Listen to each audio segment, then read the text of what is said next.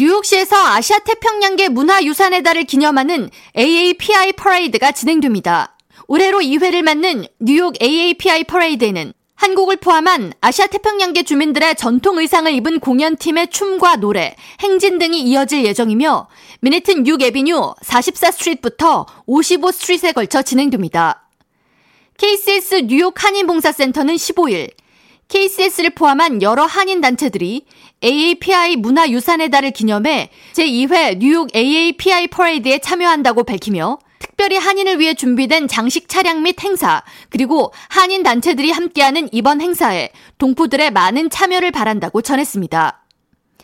에리가담스 뉴욕시장은 AAPI 퍼레이드에 대해 아시아 태평양계 이민자들은 다양함을 통해 우수함을 창조하는 뉴욕시의 문화에 없어서는 안 되는 중요 구성원이라고 전하면서 아시아 태평양계 문화유산의 달을 기념하기 위한 행사를 뉴욕시에서 개최하게 돼 기쁘게 생각한다고 전했습니다. 5월이 AAPI 문화유산의 달로 지정된 이유는 AAPI가 미 역사에 기여한 두 가지 큰 사건 때문으로 지난 1843년 5월 7일 미국의 최초의 아시안인 일본계 이민자가 상륙했으며 1869년 5월 10일에는 미 최초의 대륙 횡단철도가 중국계 근로자들의 기여에 힘입어 완공됐습니다. 지난 1979년 지미 카터 대통령이 5월을 아시아 태평양계 문화유산의 달로 기념하기 시작했고 1992년 연방의회에서 관련 법안이 통과되면서 매년 정식으로 5월을 아시아 태평양계 문화유산의 달로 기념하고 있습니다.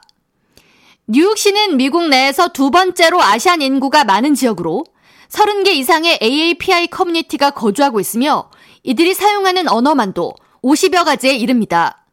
뉴욕 지역 매체 스펙트럼 뉴욕은 이번 퍼레이드에 대해 AAPI 커뮤니티는 뉴욕시에서 가장 빠르게 인구가 늘고 있는 인종이며 이들을 잘 섬기는 것이 뉴욕시가 발휘해야 하는 또 다른 리더십이라고 평했습니다.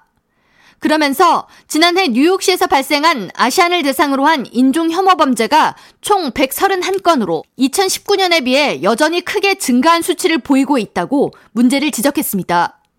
한편 맨해튼에서 진행되는 제2회 뉴욕 AAPI 퍼레이드는 21일 오후 12시부터 2시까지 2시간에 걸쳐 진행됩니다. 참여와 관련한 보다 자세한 사항은 KCS 뉴욕 한인봉사센터 혹은 뉴욕 한인회로 문의할 수 있습니다. K라디오 전영숙입니다.